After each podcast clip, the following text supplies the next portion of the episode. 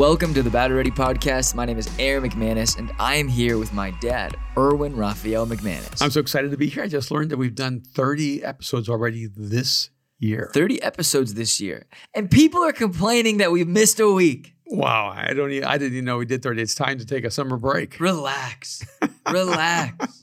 You have a new book coming out. I do, and I want to announce to our Battle Ready audience that the name of my new book is called The Genius of Jesus, The Genius of Jesus. the man who changed everything. I'm so excited. It's so exciting. And this is a, an incredible convergence of two passions in my life. Uh, for probably the last 40 years, I've studied the whole dynamic of genius from Yes. every aspect of that creativity, imagination, innovation, uh, and um, even um, looking at the dynamics of narcissism and sociopathic behavior and uh, madness and um, and genius has always been incredibly intriguing to me. And you know how does it form how does it just sort of show up in in different moments in human history? You know people like mozart and da vinci and einstein and hawking's and picasso and uh, they've always been fascinating to me. And so this book is a, a an unwrapping of genius but it's also been to me fascinating that on all the lists of geniuses i've ever seen jesus has never been on a single list and that began for me uh, a, a journey to, to ask the question if I did not believe Jesus was God, would I still identify Jesus as a genius? And why would Muhammad be on some list, and Buddha be on some list, and Gandhi be on some list, and Mandela be on some list, but Jesus of Nazareth has never made it on a list? Even I think Paul has made it on lists of geniuses, but not Jesus. And so this book is a convergence of um, a lifetime of study of genius, a lifetime of pursuit of Jesus, and um, and then not only that, but asking the question: Can genius be transferable? Uh, is it possible if we unwrap the genius of Jesus that we might be able to discover, awaken, and unlock the genius within us all? You heard it here first. So go so so some some actions you can do, some practical steps to unlocking the genius within yourself. You can go to Amazon right now. Yes, you can. You can Right pre-order now. the book. Go to Amazon right now and pre-order 5 books. pre-order 5 books, pre-order 10 books. Here's the thing. If you will get like if you can somehow get your whole church or your whole business or your whole staff we will figure some way out to connect with you and do something with you. Whether it's send a personal Absolutely. message, I'm committing stuff for you, but I don't know. You tell us how many books you're gonna buy, and we're gonna figure out a way. Even if it's just like a quick hello or a FaceTime, we're gonna find. It. You might just get me, but No, we're gonna find some way to get us connect both. with you guys. Hey, and here's to me what's so exciting is um, one when I wrote an unstoppable force, and I, I was advocating some ideas that were seen to be outrageous that humans are actually created to create the future. That this is the the uniqueness of the human species. When I wrote The Artisan Soul, and I talked about how every human being is an artist, every human being is intrinsically creative. Both those books were considered heretical. And now those concepts are actually normative. And this book actually advocates for um, an anthropology that there's genius inside of every human being. And there's an argument for it. And I think the argument is compelling. And I think it'll change the way we not only think of genius, but we think of ourselves, but also I think this is a fresh, new, uh, provocative, life changing perspective on Jesus. And so I, I, I, I, I'm so committed to getting this book across the world because I want people to think of Jesus in a way they've never thought about him before. I love this book idea so much. And the cover is on Amazon. So It is. go and pre-order it right now. Go and pre-order this right now. Send it to everyone you know, whether they know Jesus or they don't. It's on Convergent, which is Penguin Random House. Yes. So like if you're just trying to like it, convince your friend who would never read this book, be like, the same publisher that published him published Michelle Obama, Jordan Peterson, some legends. You are now in the GOAT category. All right. We got you go. So here you go. go and buy the book, pre-order it. Comes out September 14th. And secondly, go and subscribe to the new podcast we are working on at this moment. It's called The you go. The Genius of. The Genius of. We're going to link it in this bio. Go and subscribe. I'm going to get him to do an intro to the podcast right now. But d- do you want to announce who you're going to have as your first guest? Well, what's exciting is I'm going to bring. So that was a no. Uh, yes, I am. Okay, you are? Yes, but I have to lead up to But it, you're not to going to tell the big, the, the like, like the. You're not going to tell the big one, are you? Well, I can tell a few, but um, we're going to do two streams here, and one of them is I'm going to start a podcast called The Genius of, and I'm going to be interviewing uh, people around the world that I've gotten to know who express a very unique genius, and um, and and frankly, um, I recently did a podcast with Ed Mylett. And um, he has millions of, of listeners. And it was such a powerful conversation with him that I asked Ed if he would be one of my geniuses that I could interview. Okay. And so Ed Mylett has said yes, he would come, and I'm going to interview him on the genius of Ed Mylett. So I was new to Ed Mylett. Like I, I was, you had introduced me to him, Mm-hmm. Yeah. and the day you were going to drive out to go do the podcast with him, Mm-hmm. I went on a run and I listened to like one of his episodes with who was it? I want to say it was the founder of Netflix. I can't remember. I can't remember, but it was amazing. He's amazing. He Mm-hmm. Yeah. looked like he is the long lost member of the Avengers. It looked like he ate the Hulk, uh huh. Yeah. but he is he is really brilliant yeah. And on top of that, and I, very kind. A year and a half ago, I did this incredible uh, podcast with someone I did not know, but who we've become friends. His name is Lewis Howes. Yes. And Lewis interviews some of the most brilliant people in the world. Cool. And I He has a uh, podcast called The School of Greatness. He has a School of Greatness. And so I said, Lewis, I want to interview you for the genius of, and I want to dig into your genius so that people can um, not only see your genius, but maybe begin to see their own. And so Lewis Howes said yes. and then, of course, we have my great friend, Angela Davis, who is the co founder of AARMY. And, uh, and she said big yes that she would come. And so we're going to unwrap the genius of Angela Davis. And there are so many others, but I'm keeping some of them we secret. we have a cool we have a cool family. yeah. The Davises that have a really cool family. Yeah. They really do. They she is one a business owner, a phenomenal like a Nike like athlete, Olympian. Olympia like a almost Olympian Yeah. runner. Yeah. She owns AARMY, which is like an Equinox Soul Cycle boot camp Mm-hmm. training facility in, in WeHo, which is phenomenal, and in New York City. Yeah. And then with her partner, and then um, she also her brother is Jerry Lorenzo, her sister's Angela. No, she's Angela. Her sister's Natalie Manuel Davis. Her husband Jerome Davis. Her husband's Jerome Davis. Um, They're just all really Natalie's husband's Brian. Jerry's wife is does. Des. They just have an insane family. They all do really cool things. Every one of them is amazing. Every, one of them. Is Every one of them's got their own yeah, genius. uh, Jerry does fear of God. That's just, Yeah. But so you have an incredible list that you're like really holding back on like, the other holding back. 15 people we have locked in. So go and subscribe to the Genius of right now.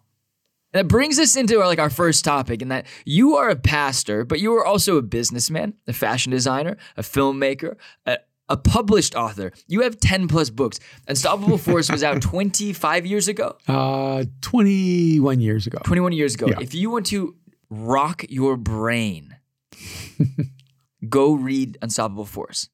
If you're looking for intimacy, go and read Soul Cravings. Hmm. If you're looking for that moment in your life that you have been trying to seize, read Chasing Daylight. Wow, but now we're talking about you. You're breaking the stigma, the paradigm that you can only be one thing a pastor. You are now all of these different things. How do you do it? First of all, I'd say I don't. I think that I can say this accurately. There's never been a book like The Genius of Jesus. Right. Uh, I'm sure there will be uh, great books to follow on this topic, but this this book is a breakout, breakthrough concept about Jesus. Mm. Um, and, and it connects even to the question you asked me how do I end up doing all these different things and not just be a pastor? Is that one of the things that's happened in my life, in my relationship with Jesus, is that He has erased the boundaries that other people tried to establish in my life. He has given me the freedom to dream and to imagine and to create, regardless what other people think. And and and so I've never felt obligated by my relationship with Jesus to not be a filmmaker, to not be a fashion designer, to not uh, do all these things Right. and be a pastor. Only Right. people Right. put those limitations on you. Right. Jesus doesn't put those limitations on you. He actually expands the boundaries of your influence and uh, of your creativity. That's a clip right there. Clip it. Snip. Clip. Put it. let people share it. You were a pastor. You're also a fashion designer. You're also an. That's like the newest thing. I'm going newest thing to to the oldest things, but um, you're an author, business consultant. You do what else do you do? For years, I've been a filmmaker. Filmmaker, yes. Commercials, In the, documentaries. in the business world, I worked as a futurist for the last 30 years. what does that mean? You say that. What does that mean? Well, the Are way you a fortune teller? um, I wish, but I'm not. No. Like rub, rubs an iPad. No, it really, it really is. A lot of people think a futurist is someone who tells you what the future is going to look like or predicts the future. It's not. Uh, a futurist actually is able to uh, one have a good sense of cultural trends, movements, what's happening in the world around you, what what different factors will affect your company, your organization. Um, uh, economics are involved in that, but also really what are the organizational changes, cultural changes you need to make to create the future your company wants. And so it's for me being a future is much more important uh, in terms of helping an organization create the world they're imagining, and regardless of what's happening around them. You have a really interesting approach to how you look at organizations as well, right? Because you're not really someone who goes and does a deep dive into the history, or do you? Because I, I, I've always, whenever I've chatted with you, you're always asking lots of questions, contextual questions, environmental questions. What is the cultural um, core values of an organization? But a lot of times you're able to come into a room and really figure it out just based on Yeah, it sounds so hippie, but I don't mean it hippie. but based on like energy and interaction and I know it's so true, and I I always have to be careful how I say this, but I can usually walk into a company within minutes, may, maybe seconds, uh, feel the room, know where the positive energy is coming from, where the negative energy is coming from. I can tell where the problem's coming Yeah. from. I can tell. I, I mean, I, and and and, Yeah. and like let me set the stage. So when I was like in kindergarten to like second grade, we had first moved to to LA.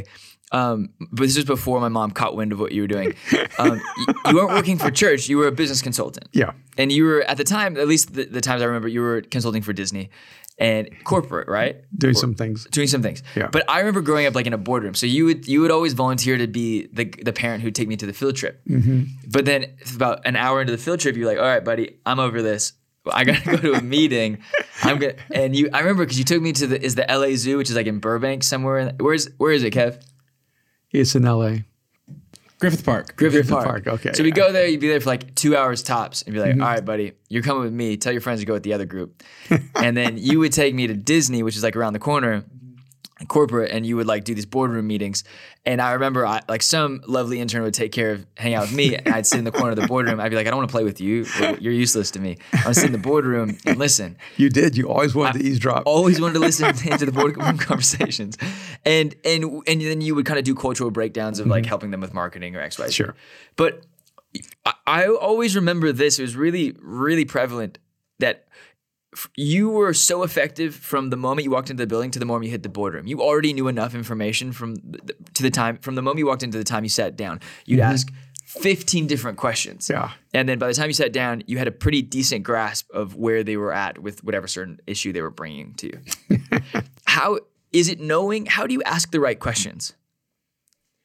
Um, well, I mean, that is the key is asking the right questions. And that takes some um, skill to pay attention, to listen carefully. And at first, you're, you're listening to nuances. You're not just listening to what people say, you're listening to what they don't say. Right. You know, and I mean, I can think about a major car corporation that we went and consulted with, and they were hiring us to do assessments of older employees. But the two, the CEO and the CFO said, but we don't want to go through any of the process ourselves. We just want you to do it with our employees and give us uh, feedback and then help us figure out how to fix our organization. And again, this is an international uh, car company. And I told him, I said, the problem is that we could assess all your employees, but I looked at the CEO and the CFO and I said, but the problem is with you two. And I said, you two um, can't stand each other. you're the CEO, but you're pretty sure the CFO is leveraging to steal your position. And you, as a CFO, you're you're actually planning to take his position. And they looked at me, both of them almost at the same time, said, "How did you know?" and and I probably shouldn't have said it so directly. We did not get hired. Back. Yeah. That is the other problem. and, uh, You're like a one and done. guy. but but I, I what I realized was that they would hire us, and we would fail because they wouldn't allow us to address the real issue. Interesting. And so I did not want our company to have that that mark on it saying we could not accomplish what they wanted and use us as a scapegoat for what was really going on. And you know, and so sometimes you just have to pay attention to the relational dynamics, to what isn't being said, to what is being said, to how it's being said. And I mean, one of the funniest things that ever happened is I was in this business meeting in No, no, Canada. but hold on, let's address that thing. Oh, you didn't answer my question. Okay. How do you ask the right questions? Um, well, I think you have to begin by just listening, asking people to tell you their story, ask you to um, to have have them explain to you what they see as the issue, what they see as the problem, what they see is going on, and as you listen to their story, you'll begin to see massive gaps in the story. Where you'll you'll notice that there's certain things that aren't talked about, and it's just like the whole dynamic of of organizational ethos. What the rules are are never the problems everybody knows what's written. It's the it's it's the stuff that isn't written that really creates the problem. And and so it- when they say, "Well, I'm having a problem with this person because of these things," or "We're having an organizational problem because of these things," you can always know the things they've identified are not the core problem. You have to see the thing behind what they identify, what's causing that, what's in, and and So, you you're kind of you're like you're uh, you're un, you're shoveling like beneath the surface. Yeah, you're asking questions that push behind their already established conclusions. They, they've already prepared in their minds What's wrong? what's wrong and what they're going to tell you. Right. But those things are usually there to hide what's really wrong and what they don't want to tell you. Interesting. Yeah. So okay, so what's like a what's your first question when you go into a conversation like this when you're trying to solve a problem? How can we help? Okay, something's really broken. we don't know what's going on. We think it's this. We think it's this. These are all the problems. The problem's them, not us. How do you address it? Well, I, I think that you begin by saying, well, what, what do you well, like? What do you hope to accomplish? Like what? And because if you're unhappy, that means that you have a certain idea that, of what your company should be doing, how you should actualize it, and you're not effectively hitting those goals. and think- so I would say, what do you think is the problem? And I always ask them that. It's like, like help me. Like I'm new here, so let me see your company through your eyes. Do you think that's a dangerous question though? Because immediately, like they're either right or wrong. So now, now the person who's supposed to hire you, you've already either made them a liar or or an idiot. No, no, no. I, I think it's just about helping a person Because if they were right, because if they were right, they would have been able to solve the problem without you. Right. So it, it, here's the thing: when I when you have a problem and you can't see your way out of it because you're in the middle of the problem, okay, I can look at your problem because I'm not emotionally affected by it, Okay. and I can see more object, objectively. okay, But when I have a problem, I'm in the middle of that problem, and I may not be able to see very objectively. And so it always helps to have outside eyes looking in at your problem. Right. And so it's not that I'm smarter than the people I'm going to help. It's not that I'm better at it. your fresh set of eyes. and and I'm not emotionally attached to the choices that have been made. I'm not emotionally attached to the uh, to the failure. I'm not emotionally attached to uh, to what the solution might be. Oh, we were talking about this yesterday. I I really hate emotional attachment to decisions. But there are emotions attached to every decision. No, there isn't. Yes, there no, is. No, it, no, no, no. It- okay, let me rephrase. Yes, there is. You are right. Not everything has to be driven and forwarded, put in motion Right. by emotion. Does that make sense? So I can choose a yes or no on a certain project, knowing all of the factors. I was saying this to you. I get mad when someone pretends it's business when it's actually personal. If it's personal and it's business, just say it. See, hey, I- this is a I- personal thing that I need to solve because I can't lead at this level because unless we address this personal thing that that's happening. See, and I would say the business is always personal, and that you don't really No. separate those. And what I'm saying is that don't mask personal. yeah, that's different. Does that make sense? That- Don't yes. come saying this is the business issue. Come and say I have a personal problem with this business issue. Mm-hmm. Does that make sense? Yeah. Or even in Or, leadership, I, even or I'm personally affected by this decision. right. Yeah. Totally. Yeah. But I I I I don't like when people try to approach it corporately or professionally when it's really just a personal a personal thing that they want to achieve professionally. Yeah. Like, hey, I don't want to do this but because it I do think that's why intention is really important. You have to know what you're about and why you're doing what you're doing. And that informs everything. But a lot of times when a company begins to lose its way, it's because they they lost their why. They forgot why they're doing what they're doing. And they became more attached to a what or a how than a why. And that's what happens in churches. I mean, the why is supposed to be to bring life to all of humanity through the sacrifice of Jesus. Yeah.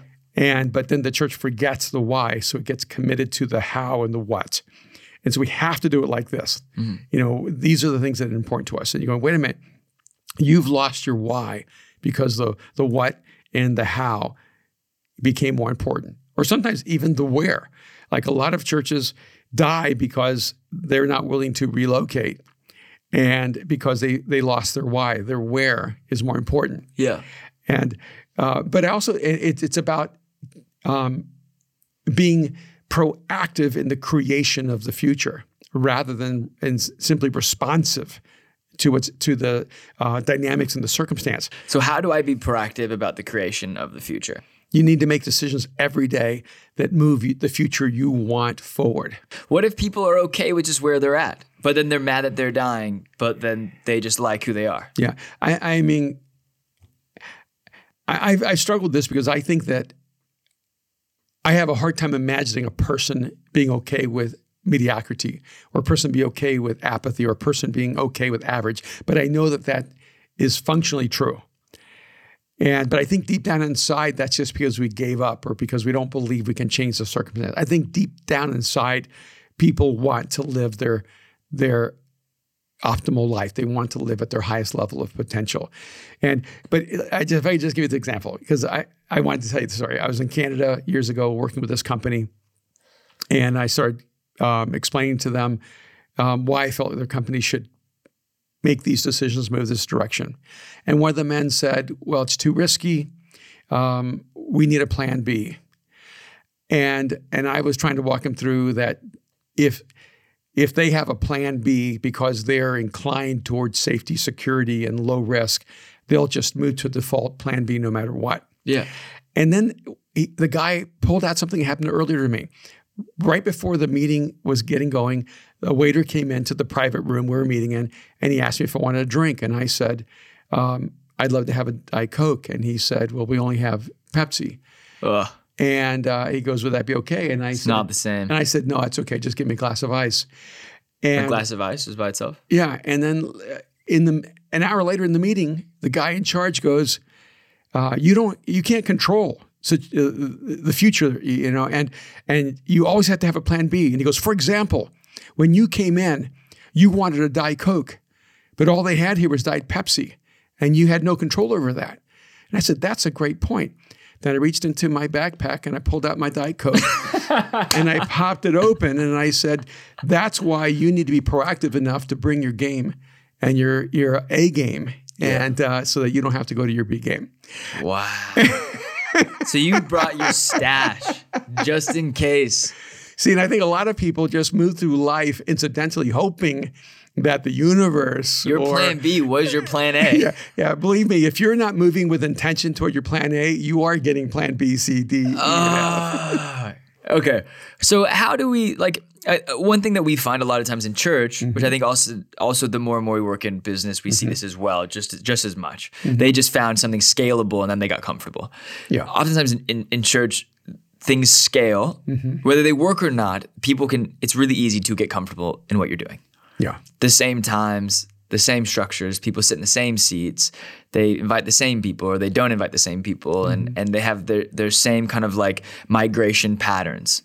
Especially when you get a kid, and then you or you have a child, and you have a family, and then it becomes this like very cyclical thing. We go to church for this, and then we take these days off, and this is X Y Z. Yeah. How do you? Because comfort is something that people I feel like achieve, right? Because you know this, like you you're an immigrant from El Salvador, though you, you came from a very um, educated and decently successful family. yes. But then started over in Miami. Really started over. Whenever you migrate, you're starting over. you're starting over.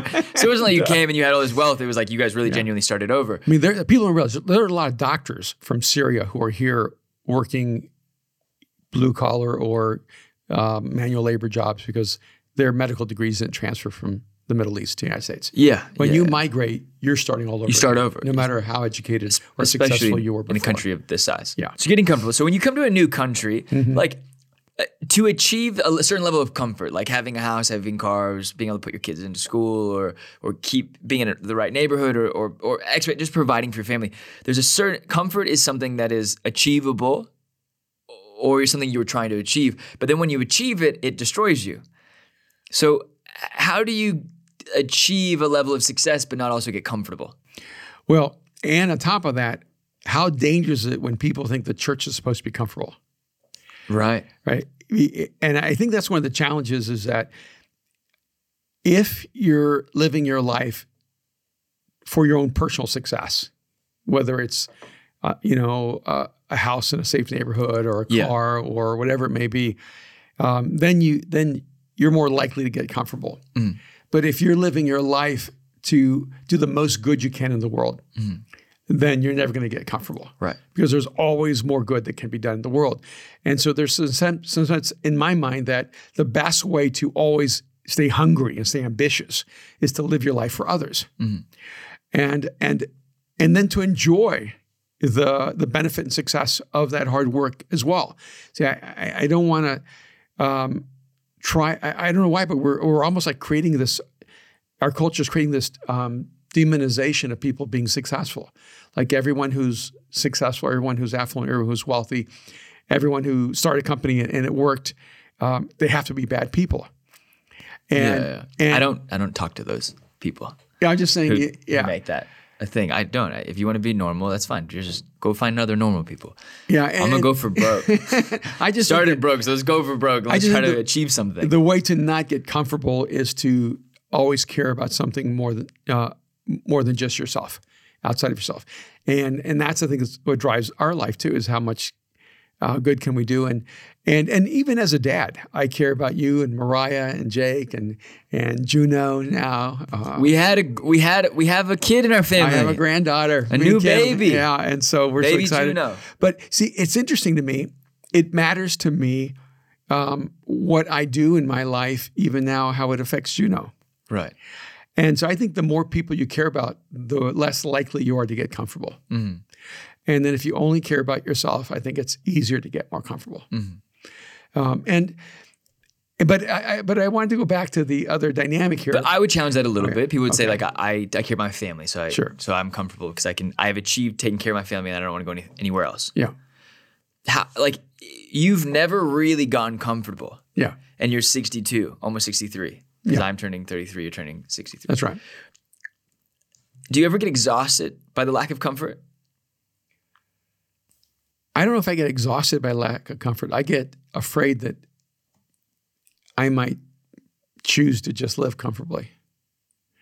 Like, I don't want to be that guy. Like, I don't want to look back on my life and go, oh, 40 was my peak, or 50 was my peak, or 60 was my peak. Mm-hmm. Like, I want to die at my peak.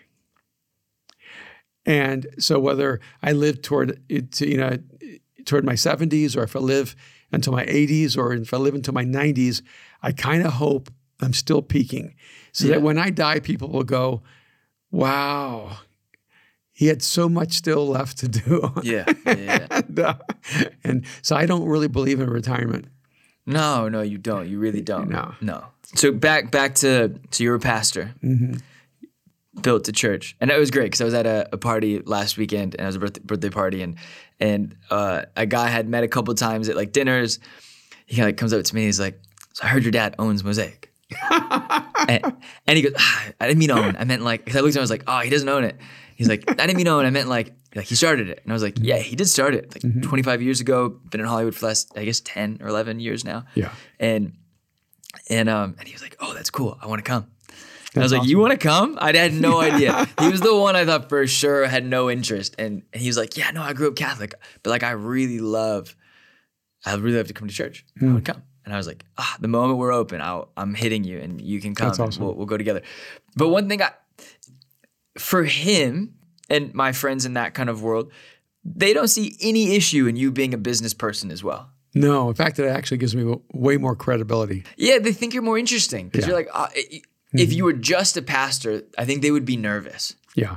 But because you do so much more, you know, because he was like, I would love to come to church. I was like, if you come to church, cool. I love it. I want you to come. Come over to our house. Let's barbecue. Let's hang out. Let's get the boys over. Let's watch a game. And he was like, um, he was like, oh, okay. he was he was he was like he was interested. He was intrigued. And but I think f- being in both worlds. And it's funny because they have to say both worlds. It should just be one world, and you can be able to do different things. Yeah, it's for me it is one world. And I always find it to be odd when people go, Well, you're a pastor and you shouldn't, you know, have a fashion line, or you're a pastor, you shouldn't be making films, or you're a pastor, you shouldn't be, I don't know, writing books like this, or you're a pastor and you shouldn't um, be interested in in clothes, or you know, you shouldn't Yeah. wear those those sneakers, or and I'm going, Wow, since when is my life defined and dictated by someone else's opinion of me?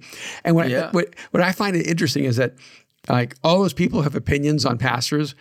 Not, none of them like cared about me when I was making six thousand dollars a year, and, and Kim No. and I were sleeping on the floor because we couldn't afford a bed. Afford No. a bed, and when for a decade I never made more than oh twelve, fifteen thousand dollars a year.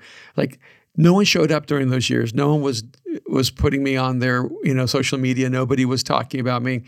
And what you have to realize is that the people who are interested in you when quote you're not successful, you shouldn't be that interested in their opinions when you are successful. It's so interesting, right? Like it goes back to that quote of I don't know if it's really Christian Bale, but I think you see it on Instagram all the time of like if you don't have if if you don't have my number, if you have a problem with me, call me. if you have a problem with me, call me. If you don't have my number, you don't know me well enough you to have a problem. exactly. I those are words to live by. Yeah. Because I'm just like I, we had a little bit of a scuffle a couple weeks ago. I'm sorry, it's my fault. But someone had posted, and then and then like like always like things. There's always little things because we're in a city. I was talking with a friend who came in from the middle of the country, mm-hmm. and he's like, we you know we get some hate because we grew really fast and we moved to a really wealthy neighborhood and and we bought buildings and we're like really growing rapidly because our online growth is really big. Not us. I'm talking about his situation. Um, we have grown. We grow. Yeah. But they went like viral Yeah. from like being a little church kind of in the hood to being like this big viral church online and then Yeah. growing in person. And we were kind of talking about like the modernization of technology and, and church and everything. And he was like, but we don't ever have like actors and actresses and like famous hate us. If someone hates us, it's like someone's mom down the street that like is uncomfortable with our situation or that we're like young guys Yeah. kind of taking over the area. And he's like, so we try to be like so supportive of other churches and other organizations, like verbally and loud and like outwardly. And I was like, oh, it's cool. But but for us, we genuinely kind of are in the heart. And and I was I went to this dinner and, and my friend was like, what happened? like, why does that person hate you? And I was like, ah, I was like, we we're polarizing at times because we're in a city where there's so many people who struggle to become actors, struggle to become business people, sh- are struggling to live the dream, and it's hard for them to see people, I think, of faith be successful. Yeah. because it's because it's um, and I I I love it because I'm like, okay, when you're called to something that that that is that is um really not about yourself and then God makes you successful in that or you just or you become successful in that way through kind of God's effect on your life it's really hard for other people to watch. It, kind of is really revealing of their own like situation and their own humanity. How um, capable they are to express joy for other people. Yeah. And I think that's a great indicator. If someone else's success makes you unhappy, you have a problem. yeah yes but, but people like throw stuff at us Yeah. you know you're a Colts or you're Yeah. you're wolves in sheep clothing Yeah. And I'm like, I'll I'll take the wolves in sheep clothing, Mm-hmm. but I'm not in sheep clothing. I'm wolves in wolves clothing. I'm I'm the wolf to kill the other wolves. you come at my family, I'm gonna come at you. But it doesn't mean it doesn't hurt. Mm-hmm. But I do think it is a huge stigma thing because my friends, a, a huge paradigm shift that's happening because I do think that the generations after me will never, no one will ever question them starting businesses because you've broken down a lot of those situations. Yeah. And that's what I, I look at. I have so many pastors, so many young men and women who DM me or text me or Yeah. send me a note saying, I never felt I was free to express my faith. And I wanted, I want to be a follower of Jesus, and I'm, I, I want to be a pastor, but I'm also a fashion designer. I want to be a pastor. I'm also a filmmaker. I want to be a pastor. I'm also an entrepreneur, business person. And I never thought it was possible until you did that. Yeah. And and I, in fact, I know I'm an anomaly, but I hope that before I die, I'm a norm. Yeah. Yeah, I, I, I just hope that people are used to pastors being incredibly creative and entrepreneurial and even eccentric and and um, and I, I, hope the stereotype of of what it means to be pastor, what's required to be pastor, is just absolutely destroyed. And um, look at a person, see if they're doing good in the world, and and um, and, and here's the crazy thing: is like you make clothes like you know we we, we have you know make mass gallery. And if you make a jacket and someone doesn't like it you know all they have to do is like return it you know and but then they'll go oh well you know Yeah. yeah. uh, I hate that jacket or whatever. But you didn't really like have a dramatic effect on their life. Hopefully, like I've gotten, Yeah. I've, I've ordered things. The shoes didn't fit. I sent them back. But I don't hate Nike for the rest of my life. I'm not. I'm not, No, I'm no, not like furious at Converse, going, "You let me down." Yeah. You know, But in but in church life, you're trying to help people. You open up your doors to broken, hurting people who are struggling, imperfect, because we all are. And then, if it doesn't get better for them, they hold you responsible for the brokenness in their life. And and this is the thing. And then they hate everything you touch forever. Yeah. forever. yeah, forever. And and one of the things Really you know, hard. people said to me, you know, things like, well, you know, I came to Mosaic and I never found community. And I said, well, let me ask you, like, where in your life have you found community? And the answer is usually nowhere. And I, and I say, is it possible that Mosaic isn't the problem? That you actually haven't developed the the um, emotional and relational infrastructure to know how to have friendships? And and one of the things people don't realize is that church is one of the few places that's willing to risk its reputation on people who will destroy it. Yeah. I, And it's a beautiful thing. Honestly, it's an incredible act of sacrifice. Yeah. It really is. It really is. And it's it's really funny because we talk about it a lot. I have Yeah. an, an innate fear of being canceled, me too, destroyed, slandered on the internet because I just feel I hate it. I'm a pretty private person and mm-hmm. I've made mistakes for sure. I've made mistakes that a pastor's kid shouldn't make. Yeah. But lots of pastors' kids make. And not that that's, I'm not contextualizing. I'm just saying. So this podcast has been something that's really helped me be able to talk about things that I've struggled with in a more open platform because I would mm-hmm. never like air that out mm-hmm. speaking in Venice.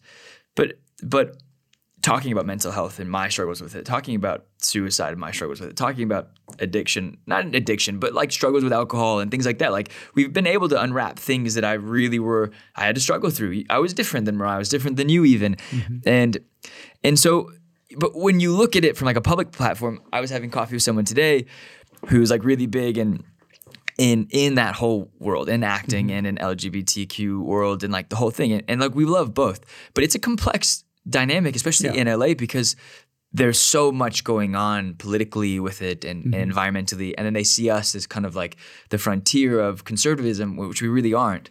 We're, if anything we're like we're, we're so much more progressive than Yeah. I think so much of the church and, and it's and it's kind of an honor but a really delicate one at, at mm-hmm. times you know? So when when when you what you said is like it's the greatest sacrifice to to really love on people who are so quick to destroy it. it it's so true. Like mm-hmm. and like the great thing is that we have I do think we have thousands of people who understand that Mosaic is in like a, one of the most volatile corners of the world. Yeah. The craziest corners. like all the sane people live in South Pas. Yeah. and it's like but you have such crazy kind of young people who come to the city and like trying to figure out who they are and they wrap God in it. And I know that there were times where I was really lonely. And I would tell you, I'd be like, I don't, my friends don't go to this church. like my friends go to other churches or they just don't go to church, you know? Yeah. And I liked them better. And, and then, but God really did a miracle in my life by bringing such incredible people around me. Mm-hmm. And so it was like, I stayed committed to coming. I was a mess. I think Mosaic stayed more committed to me than I stayed committed to Mosaic. And like that problem was solved. And I th- but a huge part of the reason I think it got solved of the loneliness thing was I became a better friend. Hmm. You know? I hmm. stopped ghosting people. Hmm. I like and I had like left New York and I felt like all my friends in New York had kind of like abandoned me. from like the church I was there, and and they didn't. It's just when you move, you're not the priority anymore. Yeah. You know what I mean? I know if I had gone back, it's just funny how time and things change. But you feel lonely, and so mm-hmm. you you you project that everyone else in the world is trying to make you lonely. Yeah. So the things that you're a part of are the reason why you're lonely. Yeah. And it's like, how do you? We ask the right questions, but I think some oftentimes we we we we project the wrong blame at the wrong things. I mean, I look at me and your mom. I'm the son of an alcoholic, and your mom's a daughter of an alcoholic. Yeah. And for both of us, imperfect churches helped us discover a life changing relationship with Jesus. Right. And, you know, and in that process, it would have been easy for us to look at everything those churches did wrong. Mm-hmm. But what they did right is they loved us in their imperfection. Mm-hmm.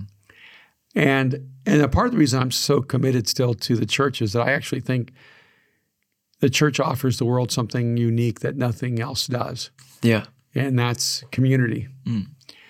And I have so many friends who don't know Jesus, and they're just so incredibly lonely. They don't have any friends Yeah. and any connections, and and the human connection is lost to them. And I just so often I just say, look, it doesn't matter that you don't believe in God. Just come. You need people in your life. I met someone last week, and she's uh, she's from San Diego, and I outside of San Diego. I said, "How long you lived in L.A.?" She said, two years." I said, "How do you like it?" She goes, "I hate it." And I said, "Why?" She goes, "People aren't friendly. I don't know anybody. I've been here two years. I live with my boyfriend. I came here for work, but I just I don't know. I'm alone." Yeah. And she, I said, "How old are you?" She said, "22." And I said, "I got a bunch of 20 year olds that would love to be your friend." You got to send me your contact. I got to give it to I, I, Amy no, and Robbie. and I gave oh, you it to it to Amy and Robbie. Okay. Yeah, and um, and I think the city is full of people like that. But not just our city; the world is full of people who just feel so disconnected. And Yeah. and and I, don't think people realize as much as they hate on the church and hate on Christianity and hate on, you know, pastors and churches. ch- Church is one of the few places people can actually step out of their loneliness and isolation yeah. and connect to other people, make friendships, and have people who can actually journey with them all their life. I think that's pretty pretty amazing. It's so amazing. And I think it's it community is tough in any hemisphere or environment. Like mm-hmm. it's just something you have to put a lot into, have to have a lot of like openness and grace and forgiveness mm-hmm. for. And and I think some people have put it who have come before me have put it so much better than I can. Is like you you you church is a is a family you choose. Mm-hmm. But once you make a family, you don't walk away from family. You just have to either like decide to help it get better, or you know what I mean, or or just leave. Yeah. And I don't I don't walk away from my family. There's sometimes I take breaks. but but I think once you kind of choose and, and obviously there's there's so much stuff that goes on with it. But but back to the original thing. We were talking about being a pastor and kind of breaking out of the shell. You know, I have a friend named Keith, and he says you have a family of birth and you have a family of choice. Yeah. And then the church becomes your family of choice if you Yeah. allow it to be. Yeah. You know, but you know, going back to what you asked me earlier about being a futurist, it brings me to a question we were talking about earlier about the future of education. Do you want to talk about that? I do. I want to talk about it. It's we're 40 minutes in. Do you want to? That's another episode. All right, then we'll. You wanna do we'll 20 minutes it. on it? No, no, we'll save it for another episode. But I want to talk about the future of education. And you know, we've had a, uh, 18 months where schools have been basically shut down across the country. Yeah. And it's a great moment for us to talk about what should education look like in the future. Um, but we're going to save that for the next podcast. this is a it. little teaser for it. Thank you so much for every single person who supports Battle Ready Podcast and now supports the Genius of. so Battle Ready is still going to be a thing. We're still going to do this, but the Genius of. Unfortunately, I haven't made it to the genius of. I'm not in the genius category. So this is a podcast I'm going to help produce, but it's me, my dad, and my dad's co-host or whoever else he guests he brings Yes, on. yeah.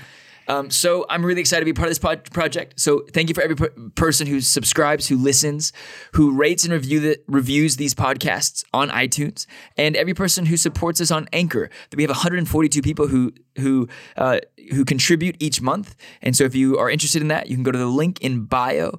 And we are dropping some new merch before Father's Day. I can't promise you you'll get it for Father's Day, but you're gonna get something. So we're gonna drop that. So check this out on the link in the bio. New merch, battle ready. Fight Club. I don't know. Battle Ready Fight Club. That's what I think it's gonna be called. All right. All right. Love you, Dad. All right. Bye.